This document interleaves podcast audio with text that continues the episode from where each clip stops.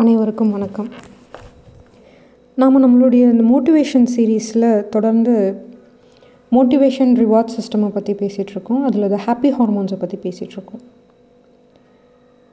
Man is a social animal. மனிதன் சமூகமாக வாழக்கூடிய ஒரு ஜீவராசி. அப்போது இந்த ஜீவராசி நான் நான் சார்ந்த சமூகம் இல்லை, என்னோடய குடும்பம், என்னுடைய நண்பர்கள், என்னுடைய சொசைட்டி அப்படின்னு யோசிக்கணும். அப்படின்னா அதுக்காக நான் முன்னே வந்து நிற்கணும், அதுக்காக நான் என்ன வேணால் செய்யக்கூடிய ஆளாக இருக்கணும், அதுக்காக டிஃபெண்ட் பண்ணி நிற்கணும், சப்போர்ட் பண்ணி நிற்கணும், ப்ரொடெக்ட் பண்ணி நிற்கணும். அப்போ இதையெல்லாம் செய்ய வைக்கணும். அப்படின்னா அப்போ தான் என்னால் இன்க்ளூசிவாக இருக்க முடியும். மற்றவங்க எல்லோரும் என்னை ஏற்றுக்குவாங்க, இல்லை என்னோடய ப்ரெசன்ஸை மற்றவங்க உணர்வாங்க.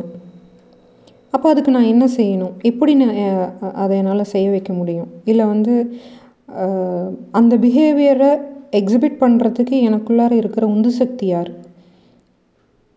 என்ன மோட்டிவேட் பண்ணக்கூடிய ஒரு விஷயம், என்னோடய ஃபேமிலிக்காகன்னு நான் முன்னாடி வந்து நிற்கிறேன். அப்படின்னா எது என்னை மோட்டிவேட் பண்ணுது அப்படின்னு பார்த்திங்கன்னா த லவ் ஹார்மோன். யார் இந்த லவ் ஹார்மோன்?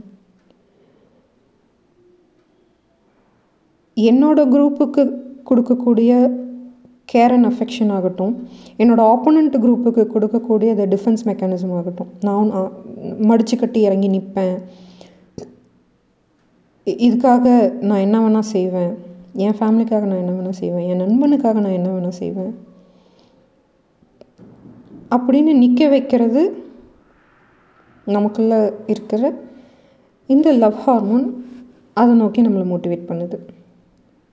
இப்போ பார்த்திங்கன்னா ரெண்டு குரூப் ஆஃப் ஃப்ரெண்ட்ஸ் இருக்காங்க. அவங்களுக்குள்ளார ஏற்கனவே நிறைய இஷ்யூஸ் போய்ட்டுருக்கோம், அடிச்சுக்குவாங்க, பிடிச்சிக்குவாங்க. ஆனால் மூணாவதாக இன்னொரு குரூப்பு உள்ளார வந்தது அப்படின்னா விட்டுற மாட்டாங்க. எங்களுக்குள்ளார நாங்கள் அடிச்சுக்குவோம், பிடிச்சிக்குவோம், நீ யார் மூணாவது மனுஷன் உள்ளார வர்றது? இப்போ இந்த மூணு குரூப்புமே பார்த்திங்கன்னா சரி, இந்த மூணும் ஒரு காலேஜில் இருக்குதுன்னு வச்சுக்கிட்டோன்னா அடுத்த காலேஜ்லேருந்து ஒரு ஒருத்தன் வந்து இவங்கக்கிட்ட எதுவும் பண்ணிட முடியாது. ஸோ அப்போ வந்து இது ஏன் காலேஜ் அப்படின்னு ஆகும். இதே மாதிரி இவங்க எல்லோரும் சேர்ந்து வெளியில் வேறு ஒரு சிம்போசியமுக்கு போகிறாங்கன்னா அங்கே போய் இவங்கெல்லாம் ஒரு ஊர்க்காரங்களாக இருப்பாங்க. ஏன் ஊர்க்காரனை நீ எதுவும் சொல்லிடக்கூடாது. ஸோ எப்போவுமே பார்த்திங்கன்னா தொடர்ந்து இந்த எண் அப்படிங்கிறத செல்ஃப் என்டிட்டி வந்து ஒரு ஒரு லெவல் ஹையர் போக போக ஆப்போனண்ட் குரூப்பில் இருக்கிறவங்களும் அந்த செல்ஃப் என்டிட்டிக்குள்ளார ஆட் ஆயிடுவாங்க. கிளாஸுக்குள்ளே இருக்கிறப்ப என் ஃப்ரெண்டு கூட அடிச்சுக்குவேன், கிளாஸை விட்டு வெளியில் போனால் என் டிபார்ட்மெண்ட்டை நான் சப்போர்ட் பண்ணுவேன், எதிர் டிபார்ட்மெண்ட்டுக்காரன் கூட வேணால் அடிச்சுக்குவேன். நான் காலேஜை ரெப்ரசன்ட் பண்ணி ஒரு இடத்துக்கு போகிறேன்னா நாங்கள் எங்களுக்குள்ளார ஆயிரத்தெட்டு பிரச்சனையை வச்சுக்குவோண்டா, நீ யாரா உள்ளார வர்றதுக்கு அப்படின்னு நான் என் காலேஜை சப்போர்ட் பண்ணுவேன். இன்னும் கொஞ்சம் ஹையர் ஒன் லெவல் ஹையர் போனால் நான் என் ஊர்க்காரன்னு சொல்லி சப்போர்ட் பண்ணுவேன். அதுக்கு மேலே போனால் ஸ்டூடெண்ட்ஸ்டா அப்படின்னு சொல்லி சப்போர்ட் பண்ணுவேன். ஸோ இது இப்படியே தொடர்ந்து போய்கிட்டே இருக்கும். அப்போது நான் அப்படிங்கிற என்டிட்டின்றது இட் இட் ஆல்வேஸ் இவால்வ்ஸ். இந்த சோஷியல் செட்டப்குள்ளார அது தொடர்ந்து தன்னை வந்து விரிவுபடுத்திக்கிட்டே போகும். அப்போ இந்த நானுக்காக நான் சப்போர்ட் பண்ணுற வேலையை, இல்லை அதுக்காக நான் வந்து ஒரு கேரை கொடுக்குறத, ஒரு அஃபெக்ஷனை கொடுக்குற ஒரு விஷயத்தை யார் செய்ய வைக்கிறா? இந்த ஆக்சிடோசின். லெவன்த் அண்ட் டுவெல்த்தில் பயாலஜி சப்ஜெக்ட் எடுத்து படித்தவங்களுக்கு தெரியும், மெயினாக ஆக்சிடாசினுடைய மெயின் வேலை வந்து ரீப்ரொடக்ஷனில் தான் இருக்குது. குழந்தை உருவாகிறதுக்கு, இல்லை வந்து இந்த செக்ஷுவல் ட்ரைவ் கொடுக்கறதுக்கு, ரீப்ரொடக்ஷனுக்கு, சைல்டு பர்த்துக்கு, லேபருக்கு, அந்த குழந்தைக்கு ஃபீட் பண்ணுறதுக்கு. ஸோ ஜென்ரலாக ஒரு பேர் பாண்டிங் க்ரியேட் ஆகிறதுக்கும் மெட்டர்னல் பிஹேவியர்ஸுக்கும் அம்மாக்கும் குழந்தைக்குமான பாண்டிங் க்ரியேட் ஆகிறதுக்கு இதுதான் இந்த ஆக்சிடோசினுடைய ப்ரைமரி வேலை. பட் அது மட்டும்தானா அப்படின்னு பார்த்தா கிடையாது. ஒரு சமூகமாக நம்ம வாழ வைக்கிறதுக்கும் இது ஒரு பெரிய மோட்டிவேட்டிங் ஃபேக்டராக நமக்குள்ளே இருக்குது. So the defence motivated response அப்படின்னு சொல்லுவாங்க. அந்த வேலையும் யார் செய்கிறா? இந்த லவ் ஹார்மோன் செய்து. இப்போ ஒரு ட்ரக் ஒரு ஒரு ட்ரக் அடிக்ட் இருக்காங்க, இல்லை ஃபார் எனி அடிக்ஷன் பிஹேவியர்லேருந்து வெளியில் கொண்டு வரணும் அப்படின்றப்ப அதுக்கான ட்ரீட்மெண்ட் போகும்போது இந்த வித்ட்ராயல் சிம்டம்ஸ் வரும். இந்த வித்ட்ராயல் சிம்டம்ஸை ஹேண்டில் பண்ணுறதுக்கும் இந்த ஆக்சிடாசின் ரொம்ப முக்கியமான ரோலை ப்ளே பண்ணுது. ஒரு அவர்சிவ் மெமரி, ஒருத்தங்க இருக்காங்க எனக்கு எனக்கு இருட்டுனாலே பயம், இல்லை வந்து இருட்டு சார்ந்து என நான் நினச்சாலே எனக்கு சின்ன வயசில் இருந்த மெமரி கூட திரும்ப வருது. நான் ஒன்றாம் கிளாஸ் படிக்கிறப்போ எங்கள் அம்மா ராத்திரி என்னை வீட்டில் தனியாக விட்டுட்டு போயிட்டாங்க, கரண்ட்டு போயிடுச்சு, எனக்கு என்ன பண்ணுறதுனே தெரியல. அது இன்னும் முப்பது வயசு ஆனாலும் அன்னைக்கு இருந்த அந்த பயமும் பதட்டமும் படபடப்பும் இன்னுமே ஞாபகம் இப்போ நடந்த மாதிரி இருக்கும். இப்போ உடம்பு அதை மறுபடியும் எக்ஸ்பீரியன்ஸ் பண்ணும். ஸோ இந்த மெமரியை நமக்குள்ளார வச்சுருக்கிற வேலையையும் அந்த மெமரியை பாதுகாக்கிற வேலையும், ஏன் அதை பாதுகாக்கணும், அதுதான் வந்து பயத்தை கொடுக்குது. அது நம்மளுக்கு ஏற்கனவே ஒரு அன்கம்ஃபர்ட்டை க்ரியேட் பண்ணுது. ஆனாலும் அந்த மெமரி ஏன் பத்திரமாக நம்ம மூளைக்குள்ளே இருக்குது, அது போய் அன்கான்ஷியஸில் ஸ்டோர் ஆகுதா, வீணுங்கிறப்பெல்லாம் எடுத்து எடுத்து பார்த்துக்குதா, இல்லை. இந்த ஃபியர் மெக்கானிசம் கரெக்டாக வேலை செஞ்சால் தான் நாம் இன்னும் உஷாராக இருப்போம், இன்னும் முன்னெச்சரிக்கையாக இருப்போம். அன்றைக்கி எனக்கு ஒரு வேண்டாத ஒரு சம்பவம் நடந்தது, இல்லை அன்றைக்கி என்னை வந்து ஃபிசிக்கலி ஆர் மென்டலி என்னை டிஸ்கம்ஃபர்ட்டுக்குள்ளார அந்த சிச்சுவேஷன் போட்டுச்சு அப்படின்னா மறுபடியும் அந்த டிஸ்கம்ஃபர்ட் எனக்கு வந்துடாமல் இருக்கணும்னா எனக்கு இந்த மெமரி ரொம்ப முக்கியம். அதை நான் பத்திரமாக வச்சுருப்பேன். அது எனக்கு டிஸ்கம்ஃபர்ட்டை கொடுத்தாலும் நான் அதை பத்திரமா வச்சுருப்பேன், ஏன்னா மறுபடியும் அது எனக்கு நடக்கக்கூடாது. அப்போ பொதுவாக பார்த்திங்கன்னா வந்து இது இது இதை வந்து நம்ம லேடிஸ்க்கு ஜென்ரலாக சொல்லுவோம். பயம் அப்படிங்கிறதையோ இல்லை முன்னெச்சரிக்கைங்கிறதையோ ஒரு பதட்டங்கிறதையோ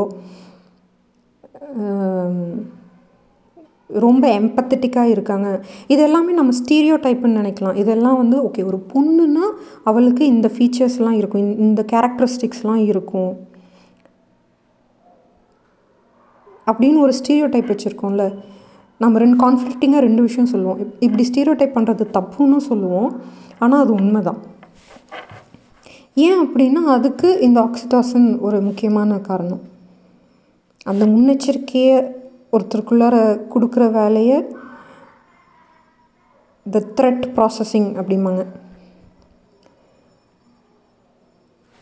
அது வந்து ஜென்ரலாக பார்த்திங்கன்னா ஜென்ஸை விட லேடிஸ்க்கு அது அதிகமாக தான் இருக்கும். அதுக்கு மெயின் காரணம் த ஈஸ்ட்ரோஜன்.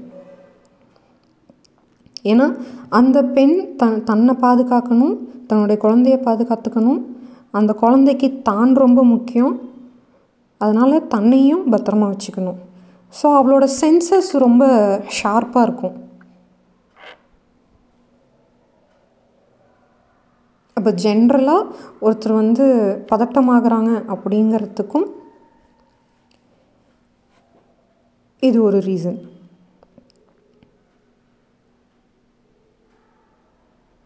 ஒருத்தர் அதிக என்ன சொல்கிறது, அதை எம்பத்தட்டிக்காக புரிஞ்சுக்கிறாங்க, இல்லை வந்து பரிவாக இருக்காங்க அப்படிங்கிறதுக்கும்.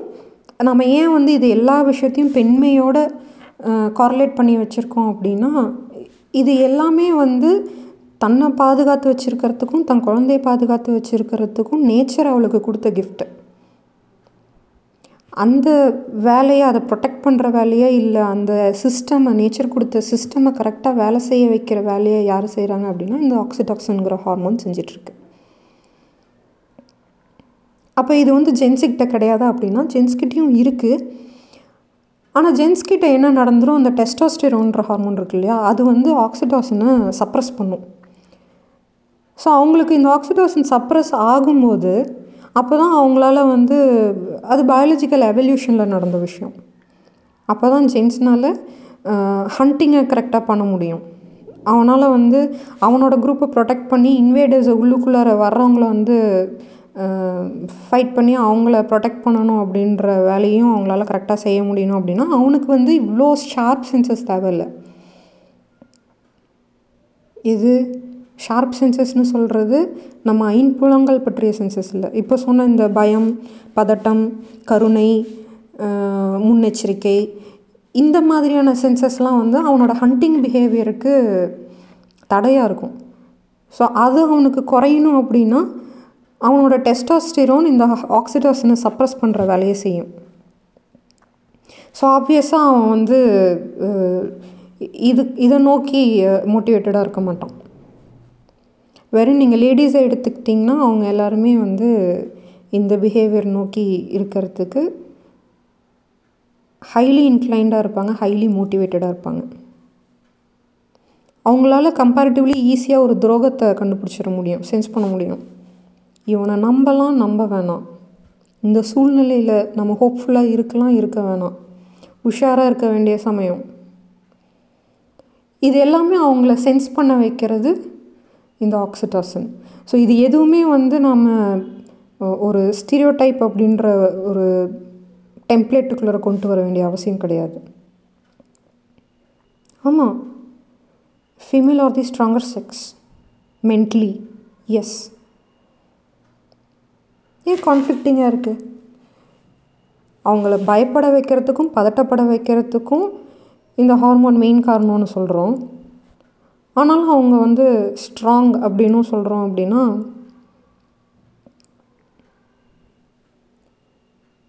ஒரு பெண் தன்னுடைய குழந்தைய பாதுகாக்கிறதுக்கு இது எல்லாமே இருக்கணும்.